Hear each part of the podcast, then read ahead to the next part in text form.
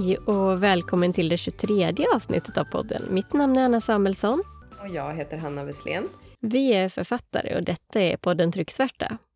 Framförallt tar vi upp ämnen som rör indieförfattarskap och egenutgivning i den här podden. Men förstås mycket annat som kretsar runt skrivande. Vad ska vi prata om idag, Anna? Idag är det ju faktiskt dags för julavslutning så det blir lite specialavsnitt. Så är det och det känns ju fantastiskt att ha haft den här podden i ett helt år nu. Mm, och vi tänkte ju fortsätta såklart. Just det, det tänkte vi för det är så himla roligt att podda tycker vi. Men vi börjar med en snabb tillbakablick på förra avsnittet som vanligt. Det gör vi. Då pratade vi om format och tryckeri. Det är ju mycket att tänka på där vad gäller papperskvalitet, bindningstyp och perm, om permarna ska vara mjuk eller hårda och så vidare. Och kostnaden påverkas förstås av vilket val man gör.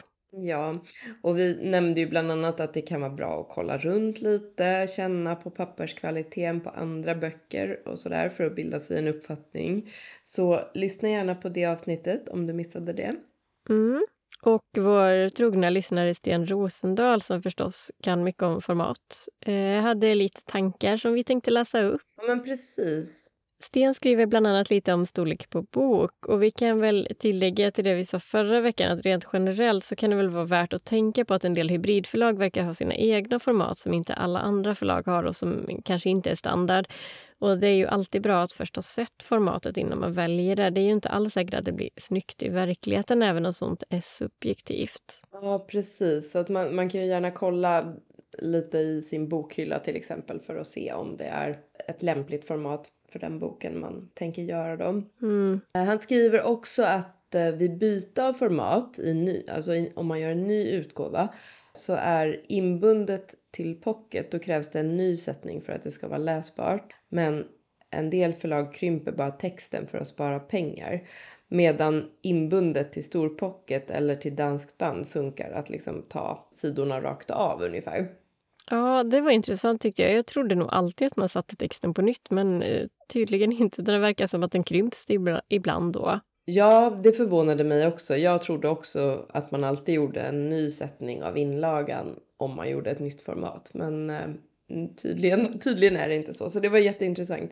Mm. Och en annan kommentar eh, som gäller print on demand då, som vi också nämnde men kanske inte gick in så djupt på. Eh, då tillägger Sten här att det är bra med publikt för just provtryck, men förutom att de inte har flikar och är rätt dyra också måste du byta I S B N så fort du gör några ändringar efter publicering. På Books on demand så måste du också betala en gång till och jag vet inte hur Bookbox gör om du laddar ny inlaga. Det är ju digitaltryck så inga plåtar, men med eget tryckeri bestämmer du det helt själv, skriver han. Ja, nej men så är det förstås. Det där är ju lite synd kanske om man, om man bara vill rätta till ett stavfel i en bok som man har på print on demand så vill man ju helst inte behöva använda nytt I S B N kanske, men det, det är väl förmodligen så då att det är ett krav från deras sida. Mm. Men ja, jag har kollat med Bookbox och de verkar inte kräva nytt I S B N om man vill byta tryckfil för att till exempel rätta ett stavfel till nästa upplaga.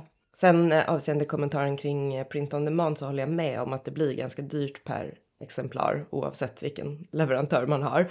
Det var ju det som fick mig att välja upplaga trots att det krävs att man ligger ute med pengar och hanterar lagret och sådär. Men jag kan ju absolut tänka mig tillfällen när print on demand passar bättre. Mm. Jag jämförde också priserna där och det skulle för egen del inte riktigt funkat med print on demand för min mm. första bok. På den andra boken övervägde jag det faktiskt inte ens. Nej, men du vill ju ha offset-tryck på den också. Då, då tror jag det är svårt med print on demand. Ja, det är så.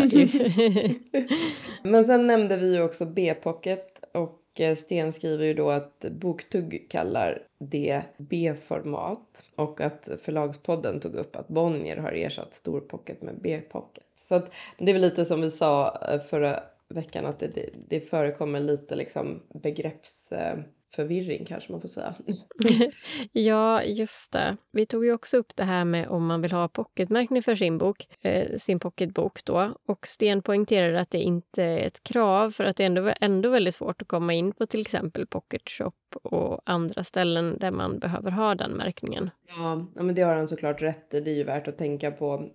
Det är väl liksom när de säljs på ICA och sådana ställen också kanske, men även där kan ju vara ganska svårt att komma in.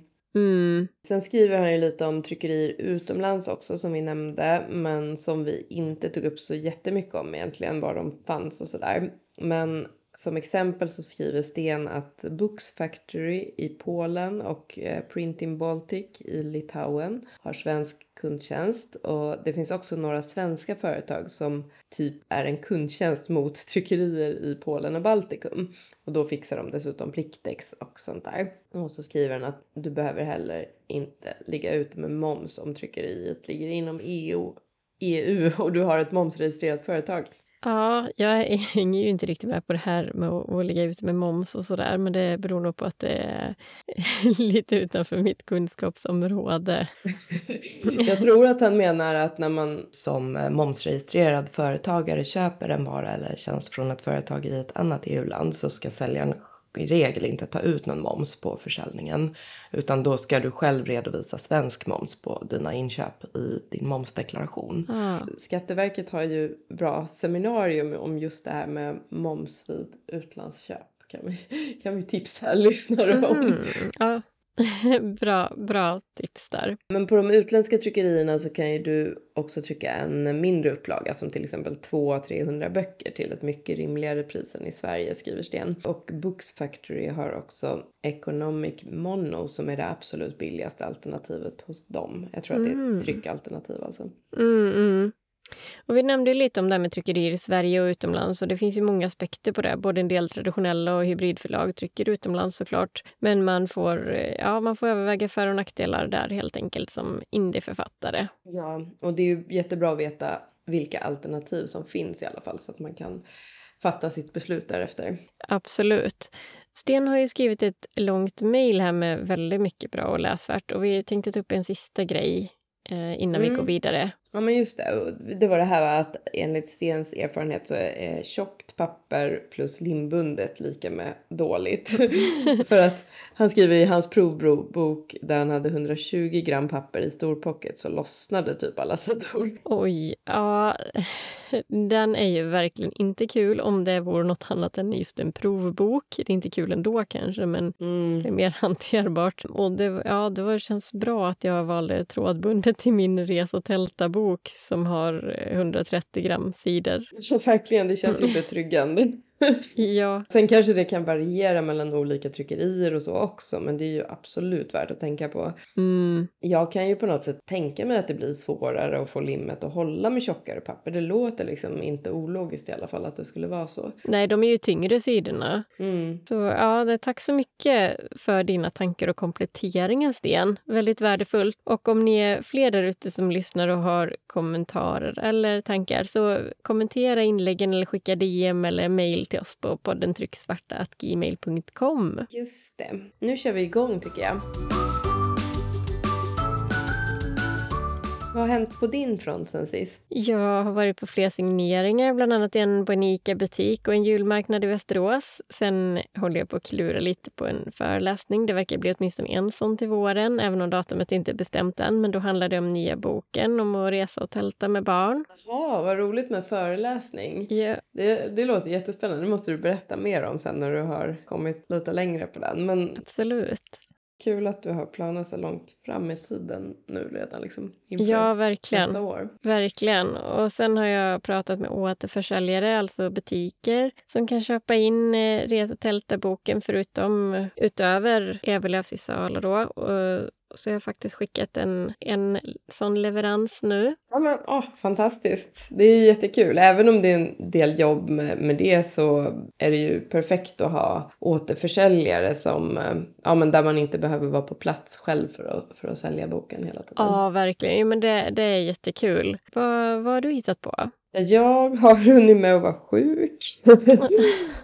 Jag låg helt däckad några dagar, vilket försenade min release av den här kortromanen som jag berättade om. Mm. Men nu är den ute i alla fall. Så den får ni gärna läsa på streamingsajterna eller köpa som e-bok. Det, den heter Jul på Sägnevik, storm vid julbordet. Wow, kul att du fått ut den live nu. Väldigt bra jobbat. Tack. Sen, Sen har jag faktiskt hunnit med två julmarknader också. En på Lidingö tillsammans med Molly Eriksson och en i Vallentuna. Mm. Det var jättetrevligt båda marknaderna. Det var, det var utomhus så jag, jag frös väldigt mycket om fötterna bara. Ja, det förstår jag. Jag tycker vi kan stanna upp en stund förresten vid det här med julmarknader. Har du något tips om man ska stå utomhus i kyla? Ja, jag kan, ju, jag kan ju nämna några saker som hjälpte mig i alla fall. Ja, men gör det. Dels så hade jag faktiskt eh, värmehandskar, mm. alltså med, med batterier, med värme i. Annars hade mina fingrar domnat bort helt tror jag, för jag, jag har lite problem med, med cirkulationen i fingrarna och i händerna. Ja, nej men det låter som en bra tips med värmehandskar. Jag har faktiskt bara stått på julmarknader inomhus än, så jag kan bara gissa hur kallt det blir och stå still så länge. Ja, det är ju just det som är problemet. Ingen av de här dagarna var ju någon så här superkall dag, utan det var ju kanske nollgradigt eller strax under noll. Mm. Men det är just att man står still som gör att man blir så kall. Mm. Men sen förstås, det är ju bra att ha något varmt med sig att dricka.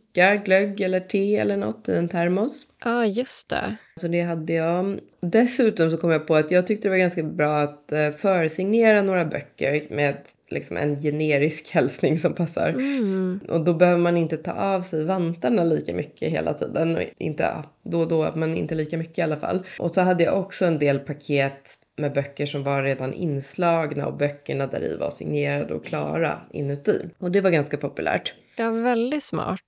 Sen en sista sak. Det är ju bra att ha med sig någon form av skydd om det liksom snöar in eller regnar in snett mot böckerna. Mm. Och det kan ju göra det även om man har ett litet tak. Just det. Och då är det ju bra att ha någon form av skydd man kan lägga upp. Och även kanske en handduk eller någonting med bra uppsugningsförmåga. Om någonting skulle få droppar på sig så är det bra att kunna torka av. Mm. Har du några bra tips till julmarknader eller marknader i allmänhet?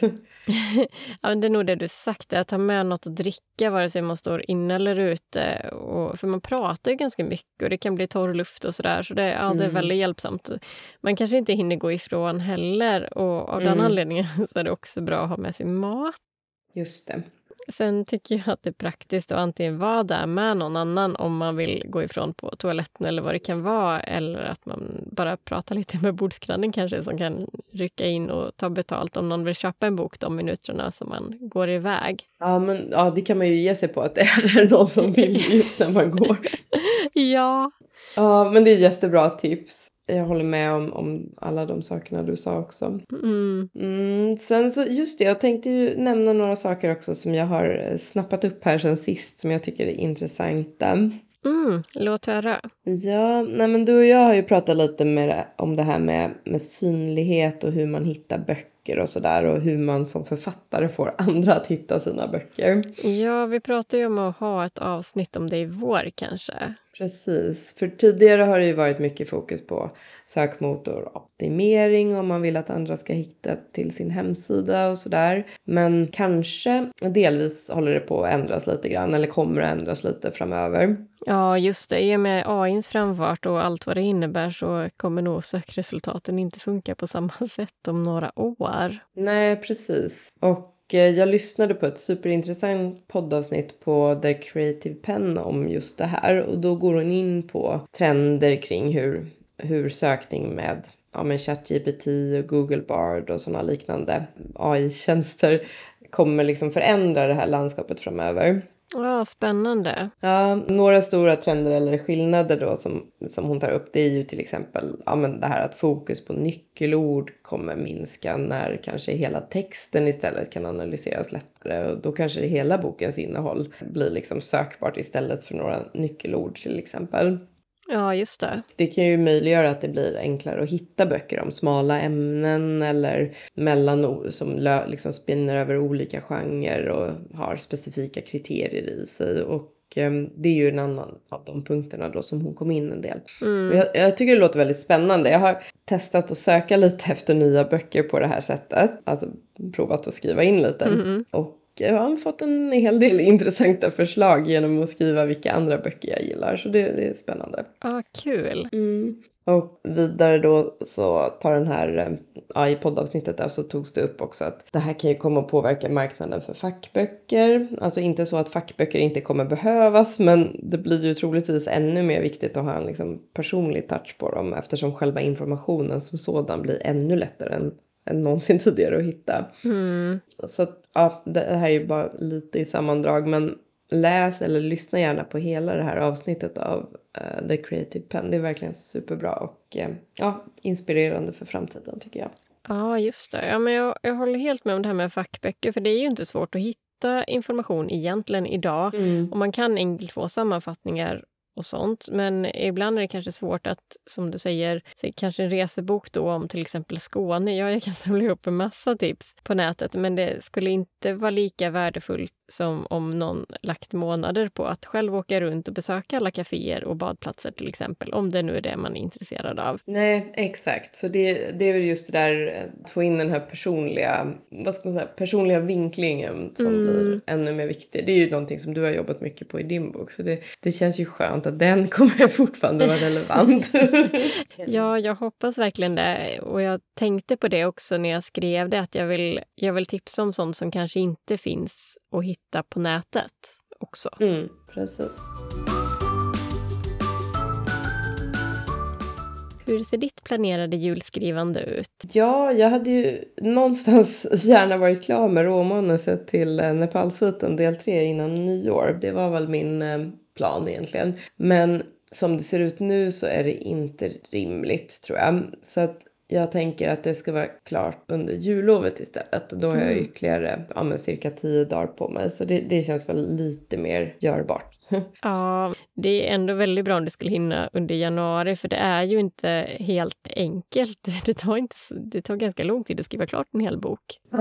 Ja, det är sant. Men ja, jag hade ju, jag hade ju ett väldigt bra tempo där i november under NaNoWriMo. Och sen så har det ju inte alls gått lika bra i december nu. Vilket som jag jag sa förra gången tror jag beror lite på det här med att synopsis var, ja men förutom att jag var sjuk då, så är det väl mm. att synopsis var inte helt klart, och jag, jag, jag kände att jag liksom måste ta ett steg tillbaka och bara se över, ja men se över synopsis helt enkelt, så att jag inte skriver in mig åt helt fel håll. Nej. Och så har jag väl någon typ av ambition att det här ma- romanuset ska vara lite mer klart än det förra eller de tidigare. Alltså jag, jag är lite noggrannare kanske med formuleringar, att jag inte lämnar så mycket så här detaljer som jag ska gå tillbaka till, mm. utan jag hoppas att det kommer vara lite mer klart. Mm. Och det, det gör ju att det tar lite längre tid också. Men ja, så det är väl planen för julskrivandet. jag, jag har väldigt mycket annat sen i januari, alltså senare i januari. Så det skulle vara perfekt om jag kunde ha manuset iväg hos lektör då. Jag förstår det. Jag, jag, sen ska den ju redigeras igen efteråt, och det tar ju också en del tid. Ja, vad, vad har du för mål? Eller planer? Ja, jag hade verkligen velat bli klar med fortsättningen till Statisterna, så att den kan bli klar för testläsning. Men ja, det verkar ju ta sin tid det också. Ja, men jag förstår det. Hur, hur långt har du kommit ungefär? Jag har väl inte så värst många kapitel kvar egentligen, men det handlar mest om att knyta ihop alla lösa trådar, se till att ledtrådarna är där de ska, och ja, men att polisutredningen funkar som den ska, och i, att informationen kommer i rätt ordning liksom. Ja, ja, jag förstår. Det är ju väldigt viktigt i den typen av bok. Ja. Det är väl lite, lite samma, även om, även om din är ännu mer av en liksom pusseldäckare eller vad man ska säga. Ja, men lite invecklad på, ja, eh, på olika sätt. Men har du, har du ett synopsis som är helt klart, skulle du säga? Absolut, jo men det är färdigt på mm. kapitelnivå. Ja, men det är bra. Mm. Hur ser det ut med läsande i jul då? Har du några böcker på din läslista? Ja, det har jag. En del olika. Dels är det några självbiografier som jag vill hinna med, men också boken Folk som sår i snö av Tina Harnesk, som har fått väldigt bra omdömen, har jag varit sugen på att läsa. Mm. Och förstås även jag fick av dig då Jenny Fagerlunds bok Den sista adventskalendern. Ja, eh, och kanske hinner jag inte med alla på den här listan då, men den sistnämnda där vill jag ändå hinna läsa nu innan nyår, med tanke på att det är en julbok. Ja, jo, men det förstår jag. Sådana vill man ju helst äh, läsa under julhelgen och inte, inte senare. Annars får man liksom spara dem till nästa år. Ja, Ja, precis. Du då, ska du läsa någon särskilt? Ja, ja, men jag har ju fler böcker som jag vill läsa än vad jag har tid, såklart. Ja, det brukar vara så. Men en bok som jag just har fått hem faktiskt är, heter Writing the Shadow av Joanna Penn. Jag beställde den i hennes Kickstarter faktiskt, och den har äntligen kommit nu.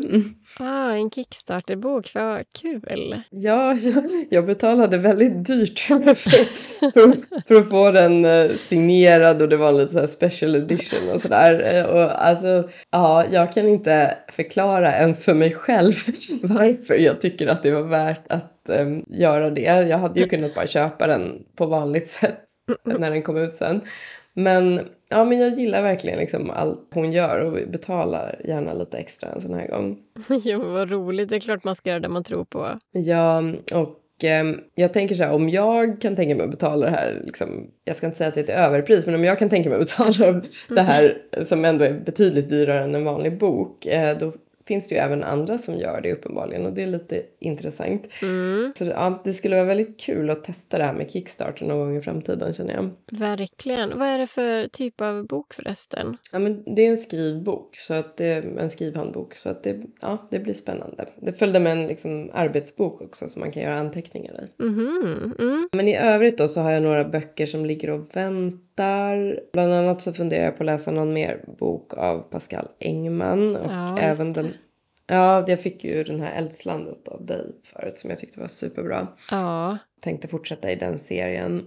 Och sen har jag också den här som heter Endast kvinnor av eh, Valden. I den här Darwin-serien som jag läste i somras. Mm. Den vill jag också läsa.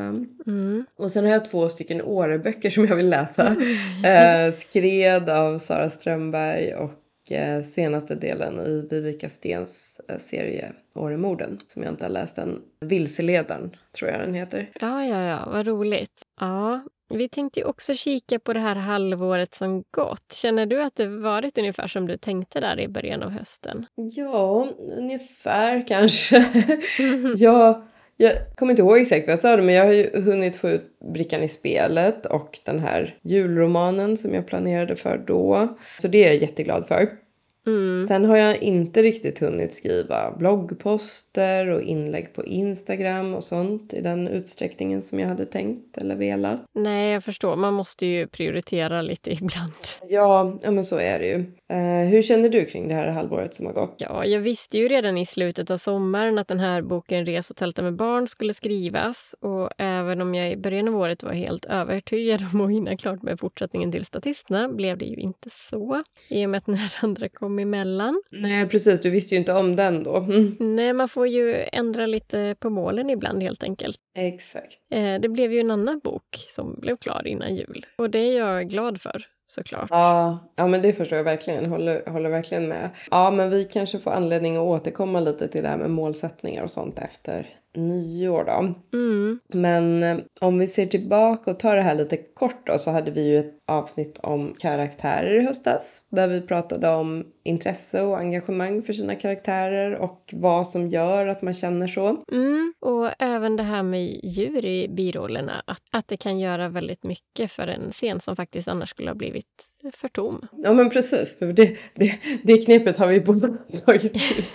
Ja. um, Sen hade vi ju ett avsnitt om att skala upp sitt författande där vi intervjuade Sten Rosendahl som har väldigt bra koll på det här med utgivning också, vet ju ni som brukar lyssna. Och han har ju författandet som sin huvudsakliga syssla. Ja, det var ett väldigt populärt avsnitt har jag förstått. Ett annat populärt avsnitt var det om att utveckla sina sociala medier där vi intervjuade Kristina Larsson som är författare, ljudboksinläsare och, och som också jobbar med att utveckla andras eh, sociala medier. Och hon är ju helt otrolig på att nå ut genom i mediebruset. Ja, ja men det är hon verkligen. Det var ju så vi fick upp ögonen för henne. Och jag, ja. Hon hade jättemycket bra tips som hon delade med sig av. Ja. Och bland annat så pratade vi om att välja det eller den eller de sociala medier som man själv är bekväm med. Det är ju viktigt såklart. Som till exempel att vi båda gillar författarcommunityt på Instagram. Och det är mest där vi hänger. Just det. Sen hade vi ju i avsnittet efter det en intressant diskussion med testläsaren Malin Lindqvist som har testläst min bok Brickan i spelet och båda dina böcker, Statisterna och Res och tälta med barn. Ja, det var verkligen kul att höra hennes tankar om testläsningen, för det är ju inte helt trivialt. Man ser olika saker och ja, Malin ser ju typ allt skulle jag säga. Ja, ja, hon är verkligen superbra. Mm. Därefter hade vi ett avsnitt med vad man kan tänka på innan första boksläppet, till exempel att starta företag om man vill göra det, med allt vad det innebär, och ja, marknadsföring, fotografering, sälja in sin bok och, ja, och allt vad det är. Mm, ja, men det är ju mängder av saker att tänka på där som man gärna ska tänka på lite i förväg då. Ja, och även hemsida kanske, vilket vi tog upp i avsnittet efter. Och den är ju väldigt bra ur marknadsföringssynpunkt såklart, att man kan som, ja, men som läsare kan hitta sin författare och se vad den personen har skrivit förut. Och vi pratade också om webbutiker i avsnittet som vi båda just hade startat upp. Mm, precis, vi hade ju startat våra Shopify-butiker då. Mm. Sen i förrförra avsnittet var det, va? Så hade vi ju release-special för din bok Res och tälta med barn, en guide till naturupplevelser i Sverige och övriga Europa. Ja, just det. Och din bok Brickan i spelet som är uppföljaren till Sprickan i fasaden. Och det var ju väldigt trevligt, för vi tycker ju båda två att man bör fira på något sätt att man ger ut en bok. För man kan ju jobba väldigt länge med den och förmodligen slitit ganska hårt. Så att fira med familjen eller ordna en storslagen fest, ja, valet är ju ens eget, men alla som skrivit färdigt sin bok ska förstås vara stolta över det, och vi tänkte att vi firade med en release-special i poddavsnitt. Precis. Och förra avsnittet har vi ju redan pratat om i inledningen. Mm, just det. Men ja, det är ju som vi sa, det är ju superroligt att podda, och även att vi får in så många kommentarer och tankar och frågor från er som lyssnar, så fortsätt gärna med det. Ja, det lär vi oss på, och inte minst ni som lyssnar får ju mer kunskap på det viset, så vi är väldigt tacksamma för det. Ja, ja men det är vi. Mm. Och vi tänkte faktiskt ta upp några boktips här idag också, så här inför jul, och avsluta med ett proffs när det gäller julböcker. Men eh, vi tar våra först. Vill du börja, Hanna? Ja, men jag tänkte faktiskt tipsa om Sten Rosendahls bok Algblomning som jag läste för några veckor sedan. Mm. En väldigt spännande och ja, men en intressant värld som han har byggt upp. Den, den är ju lite i framtiden om man säger. Mm. Och jag är ganska glad att jag inte lever i den världen måste jag säga.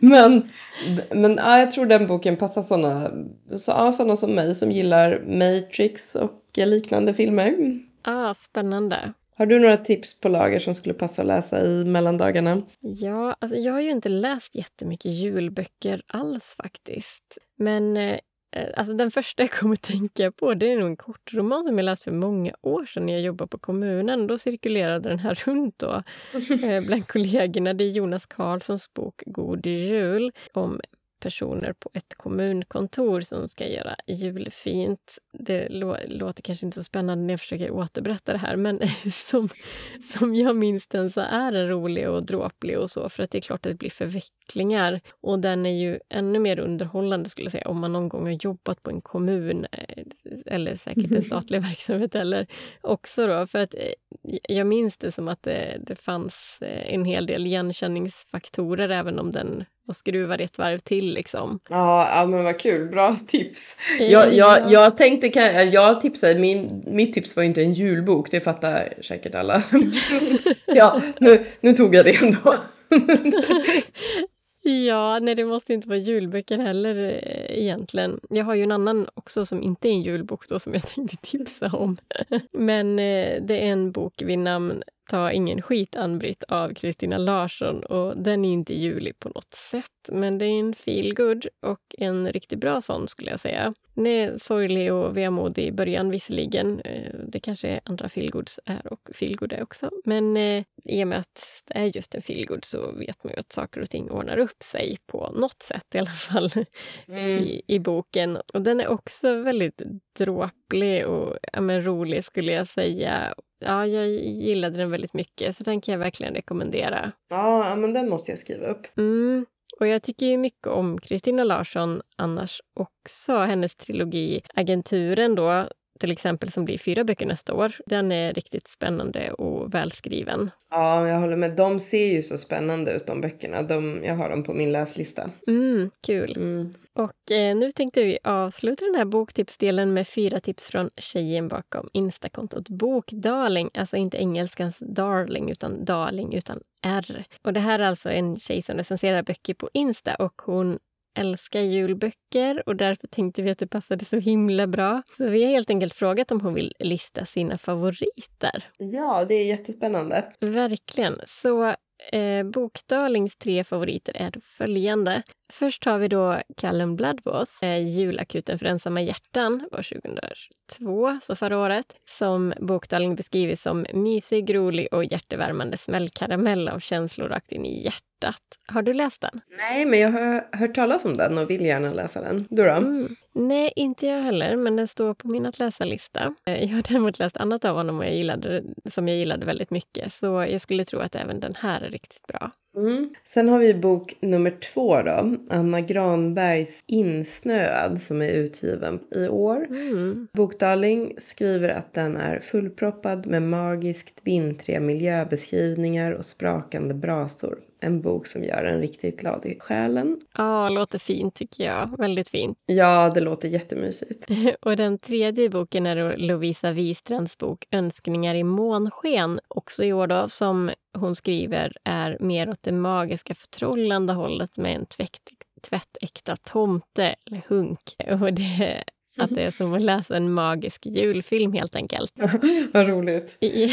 Ja, verkligen. Och jag vill ju läsa alla de här tre. Och någon som älskar julböcker som till exempel Bokdarling då. Ja, då har man ju läst väldigt många. Och då är det här definitivt tre guldkorn. Ja, och Bokdarling har faktiskt också listat en lite annorlunda, kanske man ska säga, julbok. För som hon skriver, om man känner sig lite mätt på allt sockerkött och julgull eller kanske inte är så överdrivet förtjust i julböcker, då kan man läsa antologin Jul igen som mörker natten från tjugohundratjugoett. Den är fullproppad med läskiga berättelser som har anknytning till julen. Mm, spännande. Ja, kul med en bok med annorlunda upplägg där också, för det känns som att det ja, finns något för de flesta helt enkelt i den listan. Mm, absolut. Så stort tack Bokdarling, det var jättekul att du ville tipsa. Ja, vad säger du Anna? Ska vi runda av? Ja, det gör vi. Vi brukar ju ha ett veckans tips här, men vi kanske helt enkelt skippar det den här gången. eh, så berättar vi om planerna för våren istället tycker jag. Ja, i, i vår ska vi ha en bra blandning tänkte vi av intervjuer och teman, eh, lite som vi har haft nu. Ja, ja men det tänkte vi ju. Vi kommer ju bland annat prata om skrivregler och hur vi bryter mot dem. Ja, precis. Och även om eh, lektörsläsning och annonsering tänkte vi prata om också. Mm. Och att skriva fackböcker. Precis. Och eh, skrivrutiner tänkte vi också ha med i ett avsnitt. Och förstås en guide till bokutgivning. Men eh, framförallt så vill vi gärna höra vad du som lyssnar vill höra mer om. Så mejla gärna tips och idéer till oss. Vi kanske ska berätta vilket avsnitt vi ska börja med efter juluppehållet. Ja, det gör vi. Då är det dags att prata om motivation och drivkrafter i skrivandet. Ja, det tyckte vi kunde passa bra att inleda året med. Och eh, eftersom även vi behöver lite jullov så är vi tillbaka igen den sextonde januari tjugotjugofyra. Ja, det stämmer. Så du som lyssnar får gärna höra av dig såklart och berätta hur just ditt julskrivande blivit. Så kan vi läsa upp det i podden. Ja, det vore väldigt roligt. Och Och om du undrar över något som vi pratar om idag eller kanske har frågor eller tips inför våren, skriv då till oss på podden trycksvärta at gmail dot com eller på Instagram där vi också heter podden trycksvärta. Precis, och hoppas att du som lyssnat har fått med dig lite tips om julböcker kanske och eh, kanske funderat på vad du själv ska skriva över jul. Du har lyssnat på podden Trycksvärta med mig Anna Samuelsson. Och mig Hanna Wieslén. Vi hörs igen efter jullovet. Ha det fint till dess!